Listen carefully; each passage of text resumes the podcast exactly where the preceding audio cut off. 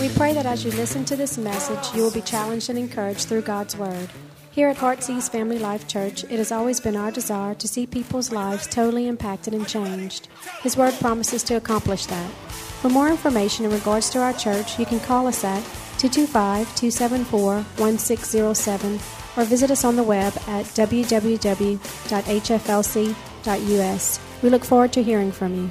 Be blessed now as you listen to God's Word.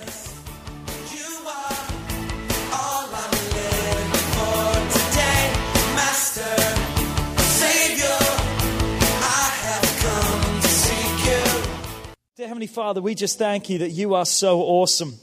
God, we just thank you for giving us the opportunity today to be able to speak into people's lives again. And God, we thank you today that family matters. Our family matters. It matters what we do. And God, we just thank you, God, that you'll help us and strengthen us. And God, to be better parents, to be better children. God, just to have a more better home, a home life, God, and just to honor you in everything we do. We love you. We praise you in Jesus' name. Come on, shout amen in the house. Come on, you can do better than that. Shout amen in the house.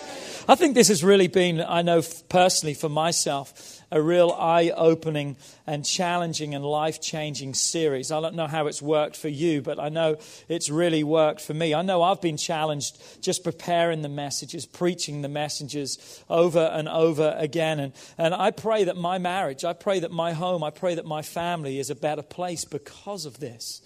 Come on, and I, I've got a great marriage, I've got a great home, but there's always room in anything for improvement. Do I hear an amen? And the improvement starts with me, it starts with you, it starts with us doing what we need to do. Come on, say with me today family matters. Come on, say it really loud family matters. Come on, let's make it personal. You ready? My family matters. Come on, say it one more time. My family matters. So, the scripture that we've been looking at throughout the entirety of this month is Psalms 101, verse 2. Psalms 101, verse 2 says this I am doing the very best I can, and I am doing it at, come on, help me out in the house. I'm doing it at where it counts. I'm doing it where it counts the most, where it is most important for me to be the life that God has instructed me to live. It's not just out where everyone else can see, but it's at home. Behind closed doors with my family, with those closest to me, those that can maybe excuse the most of my life, but yet I shouldn't live like that. I should live the best that I possibly can where it matters the most, where it is most important, as that is in my family. We have been preaching and teaching to you all month. Your number one ministry in life is your family, it's your home, it's your marriage, it's those around you. And I like what Pastor Wayne Austin said when he came on Wednesday night. And if you missed Wednesday night, wow, you missed Wednesday night. It was phenomenal. And he said this He says, My family is my ministry, and my ministry is my family. Say that with me. My family is my ministry, and my ministry is my family. And last week we began to look at how we can step off the crazy cycle where we're just reacting, we're not responding properly, where things are pandemonium, it's just out of control and things really need to change. And we looked last week at how we can step onto an energizing cycle how we can begin to build, how we can begin to develop, and we can strengthen, and we can make our homes a nice place to be. We don't want to circle around the block three times dreading to go home. We want to have peace. We want to have unity. We want to have blessing. We just want God to be glorified in our homes. And that's not a spiritual statement, that's reality. Come on, we want practical application of love and of joy and of happiness just to be present in each one of our homes. So we're looking at how can we be on the energizing cycle? And the energizing cycle basically is this a parent's love motivates a child's respect. Parents need respect in the home, a child needs love. So, as a parent loves their children, that will motivate them to respect their parents. See how it motivates? And then, as a child respects their parents, guess what it's going to motivate? A parent's love.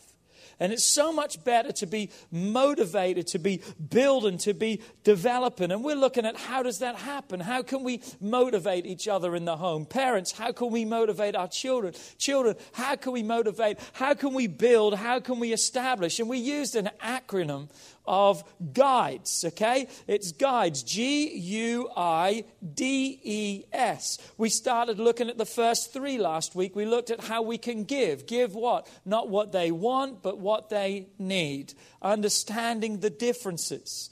And that's the second part, understanding that they are different, but we must meet their need. We must provide for them because to meet their need is to unlock their heart. We talked about instructing them, giving them proper instruction, even if we haven't had the right instruction and we haven't been brought up in the right environment. We can still instill in them the right truths because God says, I want to be a father to you and I want to lead you and I want to guide you. Anyone remember that? From last week? So we talked about guiding us, being under the right understanding and having the right instruction in our lives. And today we're going to look at the last three, which I feel are so vitally important. We're going to talk about the D, discipline.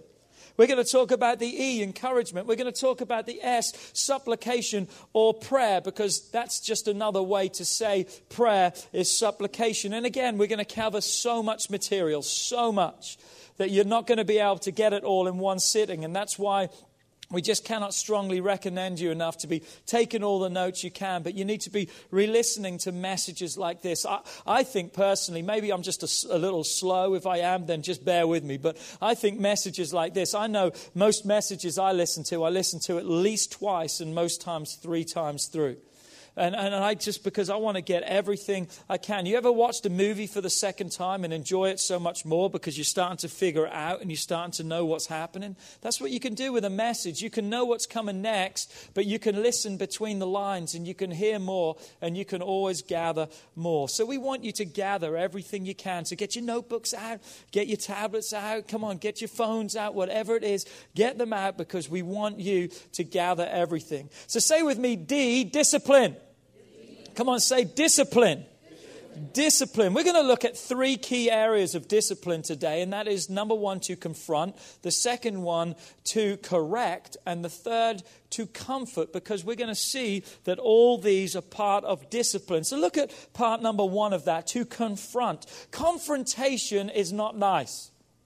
Does anyone like to confront people here? If you do, I want to sign you up. You can be my personal confronter. You can be the one that I just call when there's a problem. You can go and sort it for me. We don't like to confront. It's not something natural. We like to kind of wangle out of it. We want to try and get around it. But we have to confront issues because if we don't, then we're going to suffer the consequences. If we don't confront the issue, we're going to suffer the consequences. Look what the Bible says in Exodus chapter 20 and verse 12, the Bible instructs us, this is one of the Ten Commandments, and it says this Honor your father and your mother, that your days may be long upon the land which the Lord your God is given you. What an incredible truth there that we are to honor and obey our parents. And God says, as we follow that instruction, as we do that, guess what? There's a promise that comes back. We'll have a long and prosperous life. But there's only one problem. Despite what the Bible clearly commands for our children to do, many times they do not. Come on, they don't always obey, they don't always honor. So then, what do we do in a situation like that? We cannot turn a blind eye and just say, well, that's kids just being kids. Sometimes kids will be kids. But when there's a means or a need for us to confront an issue, Kelly and I have been talking about this with our kids. We've got an 11 month old in the house. It's cute right now when he spits and things like that, and everyone can laugh. It's not cute when he's four and he's spitting in someone's face. Come on. It's not cute with things like that. So, why? You've got to confront issues now that may be cute now, but they're not going to be cute as they grow older and they begin to think that that's okay. So, we've got to confront those issues and not turn a blind eye. We've got to deal with the issues. Look what the Bible says in Proverbs 13, verse 24. It says, He who spares the rod hates his son. Notice what the Bible says He who spares the rod hates his son, but he who loves him disciplines him promptly, early. So, wrong behavior needs to be dealt with promptly. Do I hear an amen? It needs to be dealt with consistently. We need to be consistent in our in situations in our lives. People have said, "Well, what did you do with our kids?" We said, "Really, the thing that helped us through was just consistent discipline, just being consistent with that because they didn't get the message the first time, maybe not the second, third, or fourth, but they're going to get it one time if you keep doing it. And you've got to realize kids are going to push and push and push because they want to be in control. They want to control the situations. But what do we see? There has to be a consistency. But not only does there have to be a consistency, there has to be parental agreement. What do I mean by that? We need to have both parents in the house agreeing over the discipline of our kids. I knew I grew up with a family that I used to go to school with, and the guy was my age. And what would happen is when the mother would try to discipline the son, guess what? The father would protect the son. You know what ended up happening one day? That boy punched his mum full in the chest.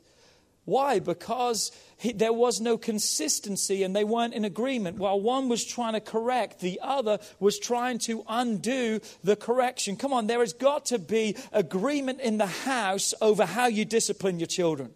Because if there's no agreement in the house, your house is going to be destroyed. Your children are going to be destroyed, and your marriage is going to be taken out in the wake. Why? Because they're going to play you against each other, and there's going to be problems in the marriage and in the home. Come on, I wish someone would say amen. Say something in the house. There's got to be agreement in the home. And if one does something that's not in agreement, don't challenge them and undermine their authority in front of the kids. You pull them to the side later. Don't let the kids know it's going on, but you pull them to the side later and say, I don't agree with what, how you responded right there. And we've got to come to agreement because we need to make sure that the discipline is in order and correctly done in this house. You see, we can't undermine each other's authority. I use this example also in the first service. Sometimes children at school, I think sometimes the teachers wrongly discipline the children, and some of their discipline is really petty and really silly what they make them do. But you know what? I don't undermine that, that, that teacher's authority in front of my child. If they come to me, no matter what I think, I'll say, hey, you did something wrong. You need to pay for the crime. You need to do the job. And guess what? I send them off to school with their discipline, whatever needs to be done. And then I pick up the phone and say, hey, can I speak to Miss D? We need to talk. Because I think your discipline behavior is wrong. But I don't undermine the authority in front of my kids. Do you see that? And we cannot do that as parents with each other. So our discipline must be handled promptly, early, it must be consistent and it must be with an agreement together. I want to say this one more thing. Come on, parents, if there's not agreement in the home, you're setting each other up for failure. You're setting each other up for failure. You are taking away uh, uh, just the opportunity of blessing in the home. So it's our responsibility to handle those things that must be handled. We can't be an ostrich and just bury our head in the sand. We've got to realize that these problems have to be dealt with. They're consequences that I need to face. There's things that I need to confront. Say with me, confront. Second thing is we need to correct. Every one of these points we shared last week, there's a key thought. Here's the key thought or the key point when it comes to discipline. Are you ready? Discipline is not a punishment, but it's a correction. Discipline is not a punishment, it's not to inflict harm, but it's to give guidance and direction into the life of our children.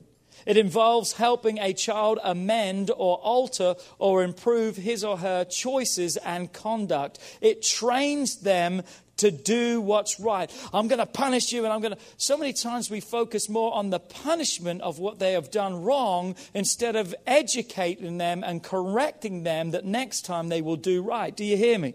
Discipline is that to correct. Discipline puts the child back on track. I've been put back on track many times. Come on, I, I ran off track a whole lot, and sometimes it took a lot of correcting to get me back on track. Come on, it took a lot of establishing and re re re establishing many times that my dad had to apply to my backside. Come on to get me back onto that place. Look what Proverbs 19 18 says it's chasten or discipline your son while there is hope, and do not set your heart on his destruction.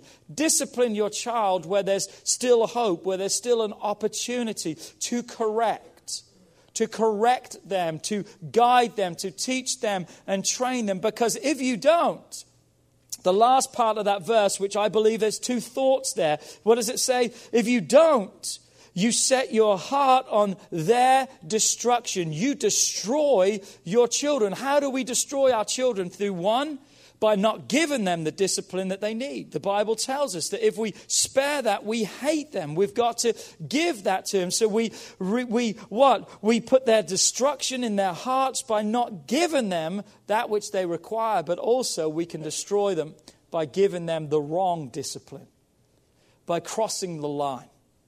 Come on, by crossing the line by lashing out, by reacting instead of responding, by losing our cool and doing or saying things that we've got no business to say. So we've got to be very careful when it comes to discipline. You know, there's a debate right now about physical discipline, about whether we should spank our children or whether we shouldn't. We've seen it a lot in the media lately with Adrian Peterson, the running back from the uh, Minnesota Vikings. And many of you have seen the pictures, you've seen and read the stories about his son and all those kind of situations. And what we tend to ha- do is when we see a bad problem like that, we tend to jump to the complete opposite extreme. And I just want to remind you today just because of one bad experience doesn't make it all wrong. Come on, just because one parent crossed the line and made a mistake doesn't mean that now we need to write off discipline and we can't have any physical because it's all wrong. It's not all wrong. And in fact, from God's word, we read that it is all right. Come on, it's all right because God says if you spare the rod, you hate your child, you spoil your child, you ruin the opportunity that they have to be trained and to be challenged and to be directed in the right way. It's God's word. So, really, no matter what man wants to debate, the greatest thing that we need to look to is God's word. And we need to look to the truth of God's word, how we can be godly in the correction of our children, and how we can bring them. I know for me, I thank God for the discipline that my parents had to inflict upon me.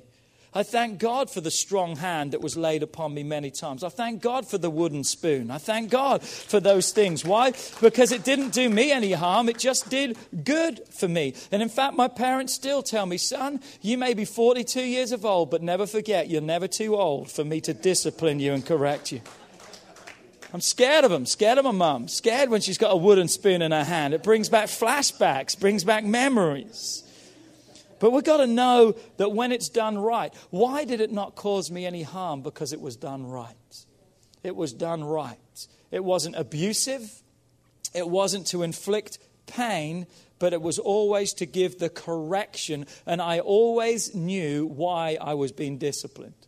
I didn't have to question, well, what was that one for? I was always reminded. And I'm glad they told me what it was for because I would have maybe thought it was for something else and said, well, was it for that? And would have got something else because it's not fun to do. The reality is, discipline's not fun.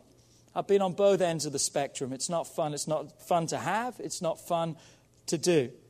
And Hebrews 12, verse 11 tells us that. It says, Now, no chastening or no discipline seems to be joyful for the present, but it's painful. Come on, it's painful.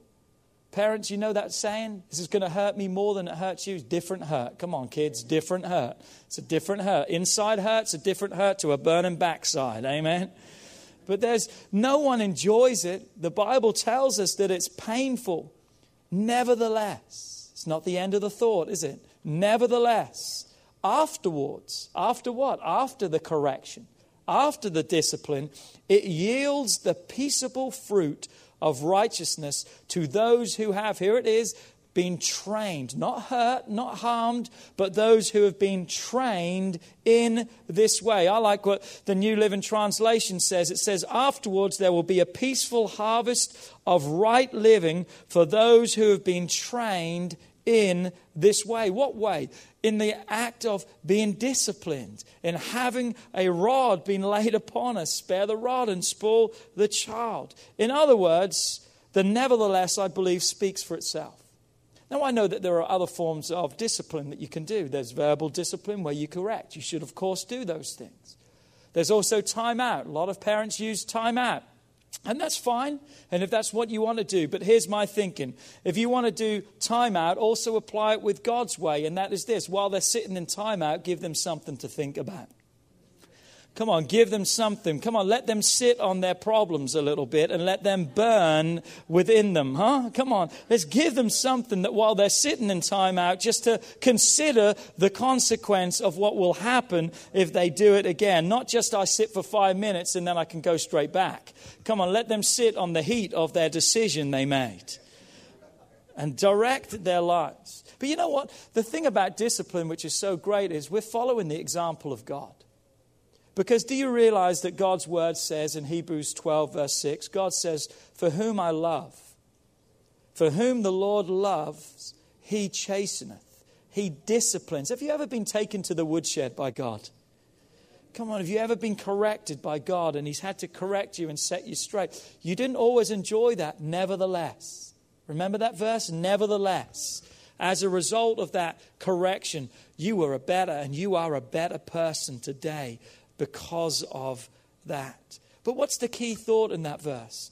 The key thought and truth is this those whom he loves. Those he loves. Come on, we correct, we discipline our children because we care. We do it because we love them. We don't do it out of anger, we don't do it out of a reaction but we do it because we are gathering all the necessary information and drawing the right conclusions and therefore acting in the right manner to bring about the direction that is needed. And the third thing about discipline is this comfort. Comfort.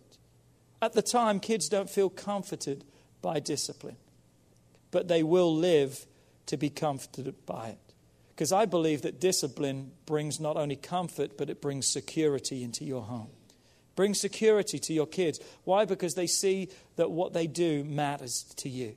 Kids who live in a house where there's no rules, they can think life is great, but there's going to be a moment where they're going to come and they're going to say, Parents, why did you not love me enough to correct me and to shape me in the right way? Why? Because it brings a comfort, it brings a future, it brings a hope when it's done properly in each one of our lives.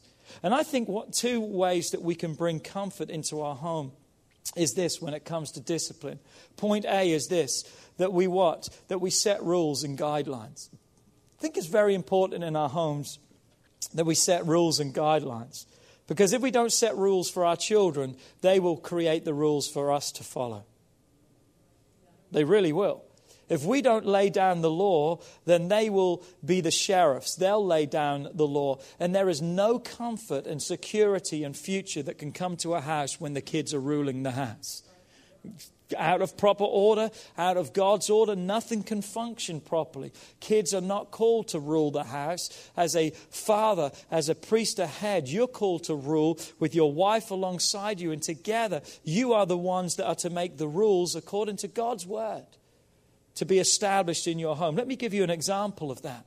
If you let your children constantly speak disrespectfully to you, then you are letting them make their own rules. You are letting them, or you are telling them that it's okay for them to speak to you in that manner. No, I'm not. I'm just, I'm tired and I'm tired of dealing with it. No, there is a new rule in the house, and that is that you have allowed them, so it's okay for them. You see what I mean? You've got to be consistent with this. Set the rules, follow up the rules. Why? Because if not, they're going to make them. It's not okay to be spoken to like that. It's not going to pass. If you're going to be in this house, here's the rules, and here's what you need to abide by. And you need to be fixed and you need to be strong on that. Look at this statement rules are inevitable, meaning really they're unavoidable. But guess what? It's either yours or the kids. There's going to be rules. But what rules are you following? Yours as the parents or theirs as the kids? Never, never, never, though, when it comes to discipline, never confront and correct your children in anger. Come on, never do that. Don't react. You've got to respond because when you react in anger, it's a knee jerk. You're going to do things, you're going to say things that you're going to live to regret. And remember, the goal of discipline is not to inflict pain, But the goal of discipline is to get them to a place of comfort where they feel security with that because you care enough to help them and to educate them and train them in the way that they're going to go. And you will never experience comfort in your home if discipline is out of order. If you are confronting and you are out of control in your giving and the, of the correcting, there will never be blessing in your house. There will never be the proper order that needs to be. And point B, I think, under comfort too, you need to realize that through the laws and through the rules and the guidelines, you also need to institute consequences. Your kids need to know the consequences for breaking those rules. Don't just let them slide. You've got to hold them accountable for it. One of the things that we we've done many times in our house is we've taken a lot of cell phones from our kids. Come on, they haven't got the grades they need and things are slipping. We'll, we'll take the cell phone from them. That's, that's a big punishment for kids right now.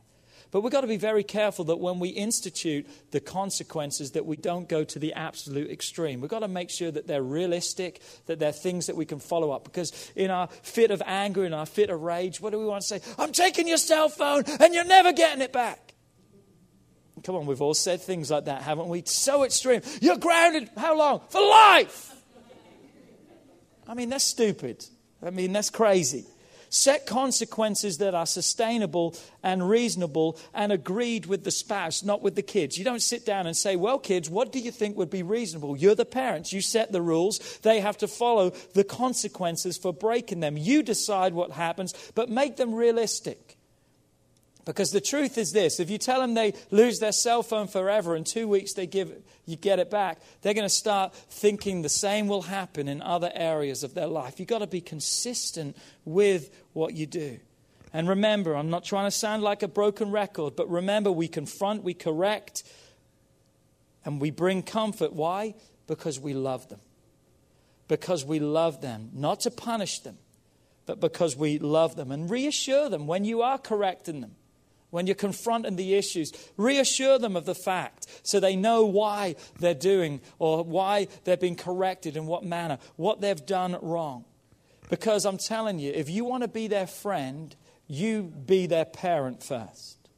If you want to be your kid's friend, you be their parent first. Mum and dad now are Kelly and I, some of our best friends. We hang out together, we do a lot of things together. Why? Because my parents were not afraid to be a parent to me when I needed to be parented. Come on, there's still times I need to be parented, and they're still there for that. But more than lot, most of the time now, they're there as a friend because I now respect them because of the respect that they showed to me as a child. And they loved me enough to discipline me. I didn't always like it. Come on, parents, kids may not always like you. But the reality is, we don't always like them either. Heard one guy speak the other day, and he said, Sometimes I like looking at pictures of my kids more than my kids. Anyone? You know, sometimes it's nice to look at the pictures more than the kids because you like the pictures better than the kids. But we're not doing it because of popularity, we're doing it because it's our responsibility. And God's given us the uh, responsibility to train them. The goal, you see, is to train them that one day they'll say thank you.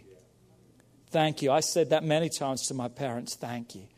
And everything I do is a life of thanks. Why? Because they confronted, they corrected, and they built comfort in my life through discipline, through order, through doing what God wants them to do. Amen? Say with me, encourage. Encourage. That's the E of God. That literally means this in the dictionary to give someone courage, to inspire, to embolden, to hearten. I like those last two to embolden, to make bold, to hearten, to build heart inside of them. That's what it means to encourage, to bring courage, to bring hope, to bring future, not to tear down.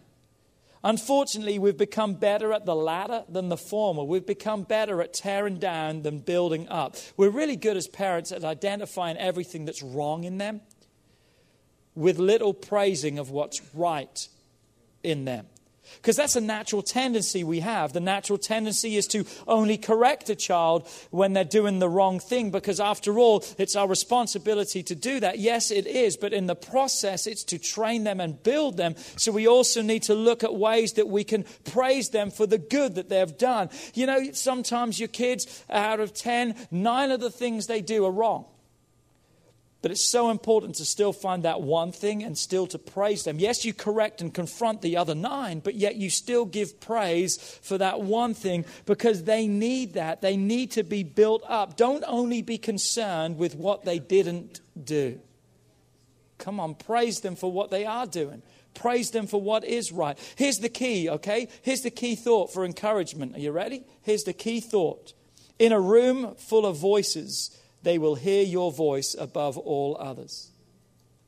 In a room full of voices, in a world of voices, your voice is going to mean more to them and have a greater impact on their life than any other voice. What is your voice saying? Come on, they're going to be listening in the stands from the football game for your voice above every other coach and everything. They're going to be listening. Why? Because they want to hear that you're proud of them. They want to hear your encouragement. They want to hear your support. Come on, they want to hear that because it really is important to them. I was reading in that book, Love and Respect, and I was reading in that book, and listen to what it says. My father was very critical. He would spend one minute building me up so I could withstand the next 59 minutes when he knocked me down. It's maybe your story. It's maybe your home. That one minute you were given praise, so the next 59 minutes you could tear them down. That's not encouraging them, that's destroying them. That's not building them up. And we all need to do. Hey, listen, I'll be the first one to admit I've got, I've got some homework to do on this message. I've got some things that I need to change. Because it's so easy to see the faults before the good things. Come on, it's so easy to say, well, I'll get to that, but let's start here. That so many times we never get to the good things because the bad things just get more and more and more and more. Listen to this quote from Dr. Emerson. He says these words. Love this quote. He says, There is a hole in the heart of every child that needs to be filled by loving affirmation from a mum and a dad. Encouragement is foundational for children to succeed as God intended in this world for them to be. The Lord has designed all kids to need encouragement. To need encouragement. The children need to hear you say, You can do this. Your children need you to say, Come on, you can be that. Your children need to hear you say, Come on, good job. Good job. Keep going. They long and they thrive on your encouragement, and they will die without it. Or they will find encouragement from another source. And you don't want other sources to be the source of what God has called you as parents to be to your family. Because they'll lead your family in the wrong direction and in the wrong way. Look at Paul. I love the Word of God and we can draw parallels to our life. Look at the life of Paul. Paul is absolutely incredible. He wrote, I believe, 13 out of the 27 books in the New Testament. That's a lot. Nearly half of the New Testament Paul writes. And they are called epistles, they're letters to churches, to places, to people. He is writing them for what reason? If you would read his epistles, he's writing most of the time to correct error in their lives. There's things that have been done, and no one else has been man enough to step up and to address those issues. So, Paul, under the inspiration of God, the leading of God, he now is addressing the issues and the problems. And there's some tough stuff that he's addressing. He's addressing some really tough stuff that people had got so used to doing, and they didn't want to hear correction in any way. But guess how Paul corrects them? Paul doesn't write letters and say, You're the scum of the earth. Paul doesn't say, watch out tomorrow, because when you go outside, there's probably going to be lightning and it's going to like destroy your life. Paul, yes, corrects the issues. He doesn't mince his words. He is very direct with them. But you know what he does? He does it in a spirit of encouragement. Why? Because he tells them, you're never going to fulfill the potential that God has for your life while you're living that way. He reminds them of who God has called them to be, that greater is He that is in them. God, he reminds them of the absolute awesomeness of God and how they are settling for so much less than God. So, what does He do? He corrects with encouragement. He gives them hope through the encouragement, a reason for the correction. Why? Because you're better than that. Come on, you were made to be better than that. You weren't made to be the tail, you're made to be the head. You're not made to be below, you're made to be above. And he reminded them of that. We need to do that in our homes. Yes, we correct, but we encourage, we remind them of what God has called them to be. And that's better than where they're at right now. And look at the example from 1 Thessalonians 2, verse 11 and 12. We see this. He says, As you know, how we exhorted and comforted and we charged. That thought there, charged, means to correct. He has charged them. He's come in and say, Hey, I charge you. You need to change. You need to do things. But what does he say? I have charged every one of you as I would as a father. Come on, as I need to do in my home, does to his own children Verse 12, here's the hope of correction, of encouragement in the right way. He says that you would walk worthy of God who calls you into his own kingdom and into his glory. How does Paul leave them? He doesn't leave them feeling bad. Oh, I don't like correction. Oh, he's mad man. He leaves them with a good taste in their mouth that they can walk worthy. Their chest is out and they're saying, man, we're going to change. We're going to make a difference. Why? Because he corrects with encouragement. He encourages them. Look at Colossians 3:21 it says fathers do not provoke your children lest they become what? Discouraged. You kill courage in them. You deflate their lives. The message Bible says or you will crush their spirits. Parents, when you provoke your children, you crush their spirits. When you just focus on the bad and you don't praise that which is good, you deflate them, you destroy them, you make them feel worthless. Come on, they have no confidence, they have no hope, their ability is questioned, their future is questioned. Why? Just because of the way that you are saying things. We've got to instill into our children belief that they can turn the corner. We've got to instill into them that this is a new week and you can do better than you did last week. We can encourage them in those things. Look what it says in Philippians 1, verse 12. He says, But I want you to know, brethren, that the things which happened to me have actually turned out for the furtherance of the gospel. Why would I use that scripture? Paul is in jail at this time, and he is writing, you know what? It's okay that I'm in jail. It's okay that I'm bound. It's okay that I'm in prison. Why? Because this thing that's happened to me, good is going to come out of it for the kingdom of God. I believe that you can find good in every bad situation. It's so easy, as I said, just to jump on all the bad. I believe that you can find good in a situation, that the furtherance of the gospel, that life can be given into your homes, into your families. There's always a positive side if we're going to look for it. And I want to give you three ways I think you can encourage your kids. Are you ready? Number one, in life. Encourage them in life. Life happens, meaning not everything goes to plan. Not everything goes well in life. There's rough times in life. There's some tough lessons that you learn in life, some tough things in life. And you've got to teach your kids and encourage them in life. Amidst it all, you've got to bring that hope and comfort and reassurance in a world that doesn't always make sense. Look for giving them that just that simple word. Maybe it's a pat on the back. Maybe it's a special gift. Maybe it's an adventure, a date night. Just do something. Look for a way in life to encourage your kids. It doesn't have to be elaborate, it doesn't have to be expensive. expensive. What they need is your interest, they need your concern, they need your time, they just need you. Look for ways that you can take lessons of life and build and instill into their life, giving them hope and future. Make time for that because if you don't make time for your kids, the world has all the time that they will ever need. You make the time because the world is chomping at the bit, wanting to invest everything into your children and to encourage them in the way it should go. No, we're encouraging them in the way that God wants them to go. And that's the way what God wants us to do. And it's not just what you do, it's how you do it. It's not just what you do, it's how you do it. You know, I think a great lesson of life that you can teach your kids is this not to quit, not to be a quitter, not to be a quitter but to follow through when they make a commitment that they would go through it. Come on, there needs to be a finish to what they start. Come on, we need that in our lives. I know a story last year with us with Luke. he, he signed up for a football team in our local community, and it ended up not being a good situation at all. It ended up being that they never let him play. He had to show up for practices four nights a week, two hours a night. It was just a miserable situation to the fact that Luke was almost crying nearly every night because he didn't want to go to football. Now, you can say, man, as a good parent, you would have said, well, just don't go. Is that really being a good parent?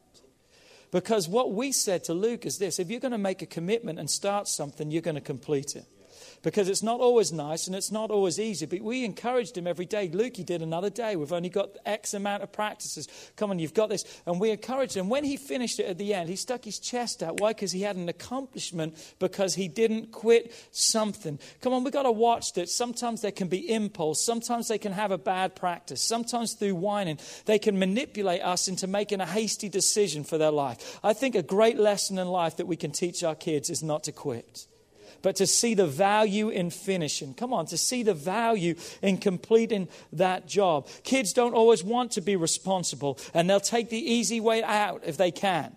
And that's why the best ability that you can teach your kids is stickability. Did you hear me, parents? The best ability that you can teach your kids is stickability. No, we're going to ride it out and we're going to make it through. Because what may just be a sports team today, or what may just be a summer job that they don't like their boss, guess what? Is going to be a career change when they're older and they're just going to quit because they don't like the boss, or they're going to walk out on a marriage. Why? Because you didn't instill into them the fact, the importance of finishing what you started. And that's what you've got to do. Come on, teach them the lessons, encourage them in life, encourage them in church. So many people, and I could preach for weeks on this. So many people you see, well, where are you at? Well, we're having problems. Well, why are you not in church? Well, because there's problems. You need to be in church if there's problems. You need to be in the house. You need to be in the house more when there's problems. And that's not really true because you need to be in the house more, period. But you need to be in the house. I just had to talk with someone the other day, haven't seen them for weeks, said, What's the deal? Well, I was really hurt by someone, and I, I'm just going going to another church. I was like, man, you know what? What example are you teaching your kids? Yeah. You teach them that someone hurts you, so you just uproot and you go. What if God has placed you here? What if God has planted you here? You know what a tree does in a storm? It drives its roots deeper down. And that's what we've got to do. There's always going to be storms, but the best ability we can teach is stick ability. Stay in the house, stay in the ship. You've got a lot more chance in a storm to stay in the ship than you do to jump ship. We need to have that stick ability. We teach them that. That's just a bonus for you. Second thing is this you teach them and encourage them in who and what, and who they are and what they do. Encourage them. Be their number one cheerleader. Every child is different. They're wired different. Their passions are different. Their talents, their gifts are different. But Proverbs 22, verse 6 says, We are to train them up in the way they should go. Notice in the way they should go. Train them up in their character traits. Train them up in their giftings and their abilities according to God's word. But when you see talents inside of them, then utilize those, build those talents, strengthen those talents. Look for the talent of, of discipline, honesty, helpfulness, fairness, serving others, perseverance, you know, being teachable, respectful. Look at all those traits in your kids and what? instruct them, educate them, encourage them in who they are and what God has made them. Never to be ashamed of who God made you and what you can do with that. Encourage them with that. Build their future. Because remember, what we believe our children to be, they often become. What we believe our children to be, they often become. But we've got to watch not only to correct what needs to be corrected, remember? That we forget to praise that which is worthy of praise. You know, one of our kids lied to us the other week. I know, shocking. I know it happens in our house too. I know you probably don't think it does. One of our kids lied to us the other week. I mean, just, hey, it was just a lie. There's no way you could say it, was just an absolute lie. And Kelly finally went back to them about two weeks later and said, Listen, what's the deal? Because you said this and this, and there's no way. And finally, they came around and says, You know what, Mum? I was lying. I'm sorry. Uh, and all these kind of things. What do you do in a situation like this? Here's what you do you've got to correct and you've got to praise. You've got to look to encourage as well as correct. What do you do? You turn around and say to them, Thanks for telling me the truth.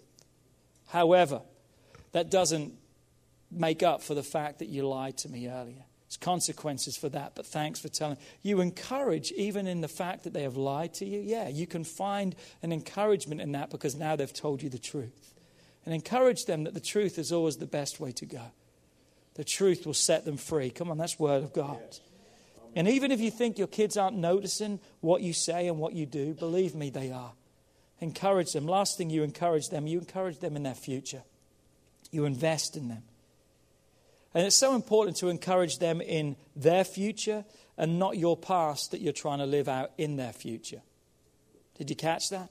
You encourage them in their future, not your past that you weren't able to fulfill. So now you look and see them as the opportunity for you to be able to live out your life in them. That's not what you're called to do. You're not called to live out your life through your kids. You're called to instruct them to live out the life that God wants them to live. What does that mean? Don't manipulate the process for your self serving purpose. You've got to be very careful. Too often, parents want their kids to succeed where they've failed, which is not always a bad thing, but sometimes it can be. If you didn't have a great upbringing, of course, we want a greater upbringing for our kids. But if you maybe weren't good at math, you tried to force them into math, maybe they're not good at math like you weren't. We've got to watch that we don't try to live out the things that we weren't able to do through them because it's their future. Encourage them, discuss it with them, train them in that, and lay the tracks of what? Potential for their future, not resentment for their future. Lay the tracks. And in encouragement, like with most things, it's still important to have a balance. Come on, you can't just praise all the time. Can't be good all there's got to be a balance. You can't set unrealistic goals and expectations. You've got to have a balance. And the balance is you be truthful and you do it in love. Amen. And last but not least, say with me supplication. Almost done. Prayer. That word prayer or supplication means to ask petition for humbly and earnestly. I love that. Humbly saying, God, I can't do it on my own. That's what it humbly means to me. Free of pride God, I need your help to raise my kids. God, I come to you in a prayer. Humbly, I come before you. But notice I also come to you earnestly. What does that mean? With what? With repeat. I'm not just coming once, but I'm coming with repet. I'm just repetitive. I'm coming after that. I'm being diligent in that. I'm just coming earnestly. I want that for my kids. And that's how we should pray. If we don't get the answer, keep praying. If we don't see the breakthroughs, keep praying because I'm humbly before you, God, and I'm coming with earnesty. And it's vital that we pray for our children, our families, our spouse, and ourselves. Why? Because as parents, we have limitations. Did you know you have limitations? You may think you're Superman, but watch out for kryptonite. We all have limitations in our life. Even superheroes have limitations, and you're not superhero. There's things that we can't do. There's things that are beyond our ability, but there's things, though those things are never beyond His ability. He's able to do what you cannot do. But you know what prayer does? Here's something that God gave me this week. You can quote me on this. And that is this. Here's the key thought for prayer. Are you ready? Prayer includes Him into the equation so He can solve the problem. You like that? Prayer includes God into the equation. So what? He can solve the problem. There's no problem solver like my God. He knows exactly what's needed and how it's needed and when it's needed. But when I pray, I include him in and say, God, I need your help. Would you come? Would you lead and direct? You know, in the Gospels, we read accounts of parents who brought their children to Jesus. And they brought their children to Jesus for him to pray for them. Look what it says in Matthew 19 13. Then the little children were brought to him that he might put his hands on them and pray. I love that. What a beautiful picture that when I pray, I'm bringing my kids to God that He can put His hand upon them. Isn't that beautiful? That He can put His hand upon them. What a beautiful image of prayer that God's hand would be upon them. And He prayed. But notice the disciples rebuked them. There was those around that said, What are you doing? They didn't understand. There's always going to be people that don't understand the power of prayer. They don't understand. Even your kids are going to say, Man, why do you keep praying for me? Keep praying. Because I'm telling you, even though people may not understand the importance, don't let their disbelief silence your prayers. You keep praying, you keep believing. And parents, pray for yourself. Every one of us, we need to pray for ourselves. Pray for what? It's so important. Pray for godly instruction, that God would lead us and guide us, that we would be the proper example. Pray for wisdom. The Bible says in James 1 5, if you lack wisdom, ask. God wants to give. Man, we need wisdom. Knowledge is great, understanding is awesome, but wisdom is the application of that knowledge and wisdom, it, or, or knowledge and understanding. It's putting it to work. We need godly wisdom of putting things to work. Pray that God would give you a consistency in your life. But as we close today, here's what I want us to do. When you came in church today, you should have received one of these cards. If you didn't receive one, there should be one on the way out that you'll get.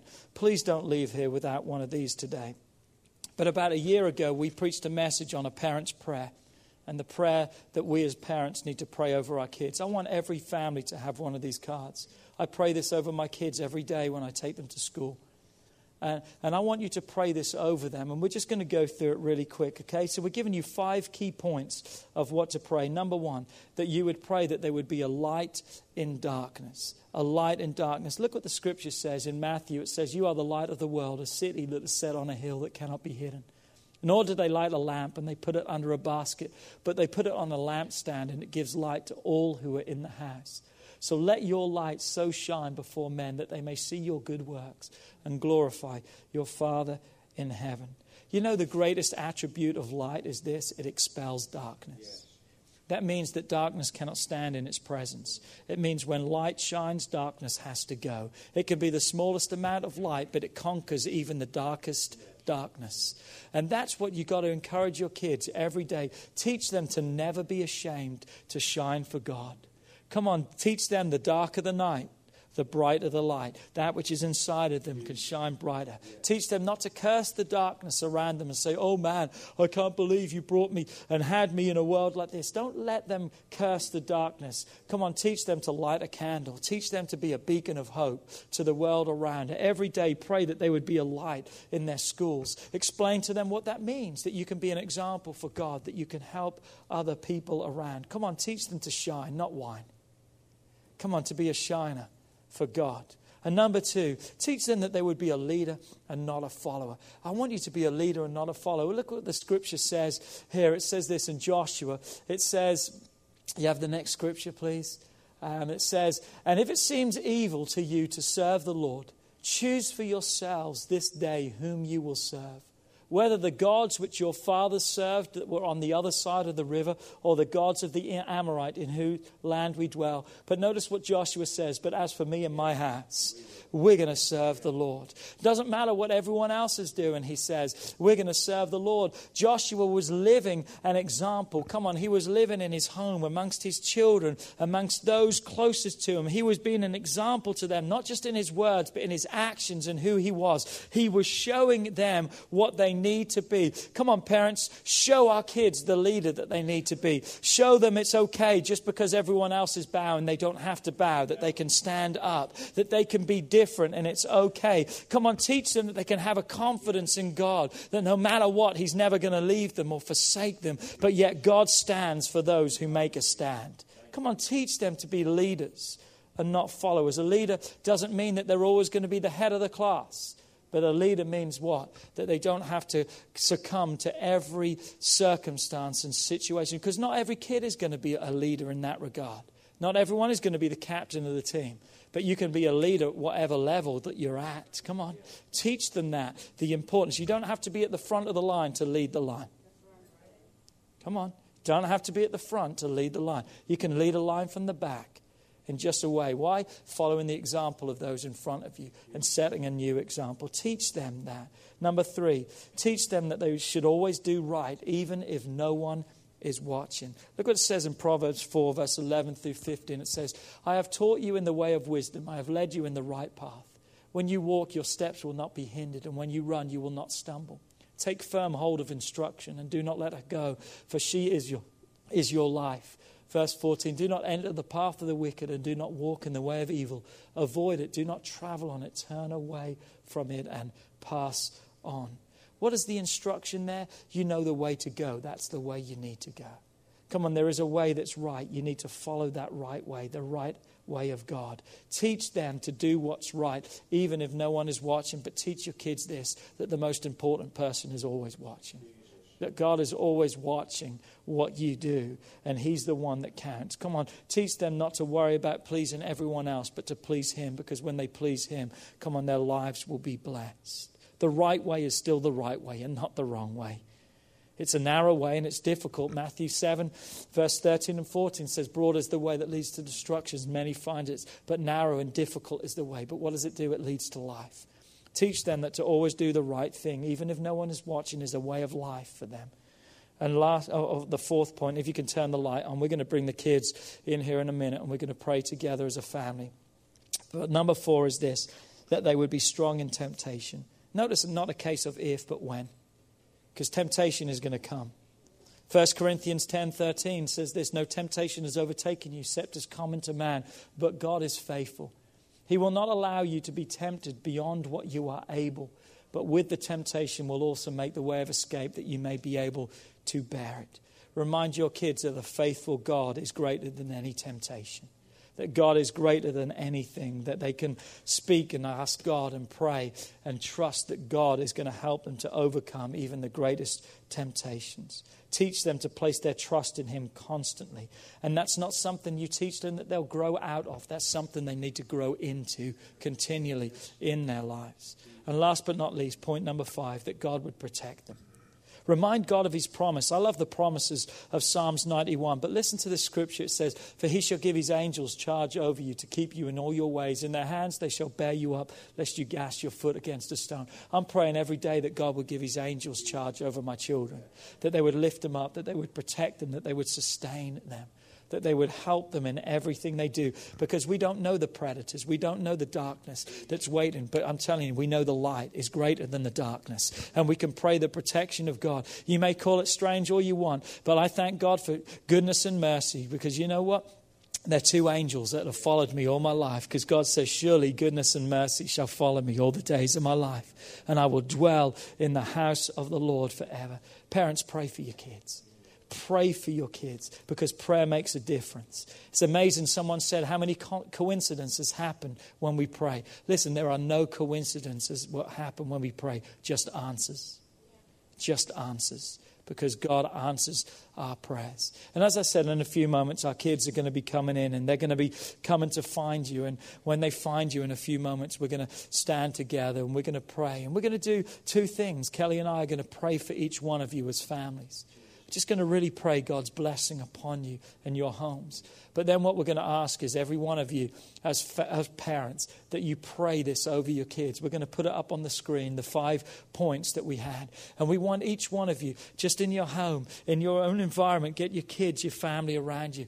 And we're just going to pray together. And we're going to ask for God just to bless them in every way and just to instruct them and to give them what they need. They're coming in right now, so they're going to be coming. But listen, come on, let's look for ways just to really build our families. Come on, I'm tired of the craziness. I want to see the energizing. I want to see God move. I want to see God bless. I want to see homes greater than they have ever been before. So if you've got some kids that are coming in right now, they're just going to come to you. If they're in the nursery, we left them in the nursery because it would just be too much to bring all the babies in here. But here's all the young men and women. Just when they come to you, we're going to pray together. Is that good? We're just going to pray together just a few other moments. And comes the last. Let's all just stand together right now with our families. Kelly, perhaps you could come up here with me. And we're going to pray together. We're just going to believe with you. Come on, Luke, come up here with us, son. Going to pray together. Any other of our kids here? I think they're all left in nursery and different things, serving today. That's awesome. That's awesome. We want you, to, perhaps you don't have a family today, but you do. You have us as your family. And there's something very important. You may say, Well, I don't have a family. I don't have kids to pray over. You have something to pray over. You know what that is? Your own life. If you're just a husband and wife with no kids, you still have something to pray over. And you know what that is? Your life, your family, each other. If you're not married, then pray this over your life. Pray this over you. Because we don't want anyone to stand on their own today. We just want everyone to know today that they've got a family. They've got the support and the love of people around. But Kelly and I are going to pray for you. And then what we're going to do is we're going to ask you and your family just to begin to pray those points. Come on, fathers, take the lead in your home. Begin to pray over your family, over your kids. Just gather together. If you want to get out of your row and stand in the aisle or come to the front, if you just want to gather around together, come on, we want you to pray over your families that God's blessing and God's Spirit would be upon them. Dear Heavenly Father, we just pray for every family and home. God, Kelly and I just speak life into every home today. God, we thank you that family matters, our family matters, and what we do really matters. And God, we just pray that God, as parents, God, we would instruct those in the way that they should go, that God, there would be wisdom and God guidance in their lives, God, that you would help us every step of the way. God, give us wisdom, God, to know that, God, we're not to be a friend, but to be a parent first. And in being a parent is the greatest friend that our kids would ever need. And God, I pray that you would give us wisdom, that we would apply the truth, God, from your word, that we would give to them, we would understand, we would instruct, we would discipline. God, we would encourage, we would pray for them with supplication, God. We would give them what we need, God, to see the right responses in our home, God, to motivate the love, to motivate the respect. And God, we come against every lie of the enemy that's trying to divide homes and trying to divide families. We speak life right now. We speak future. We say that we're going to be one as husband and wife.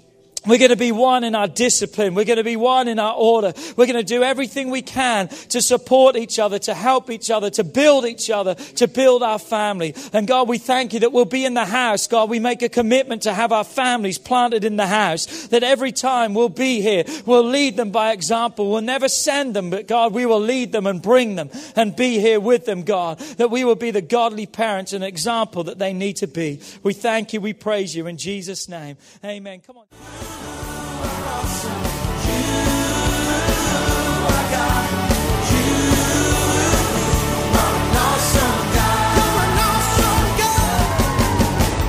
We would like to thank you for listening to this message today. We pray that your life has been challenged by what you've heard, but we also know it will be changed as you put God's Word into effect. At Heartsease Family Life Church, our doors are always open to help. If you need any more information or just a friend to listen, we are here. Call us at 225 274 1607 or email us at pastorp at hflc.us. Remember, put God first in your life and everything you do will prosper. We look forward to seeing you soon. God bless. Master, Savior,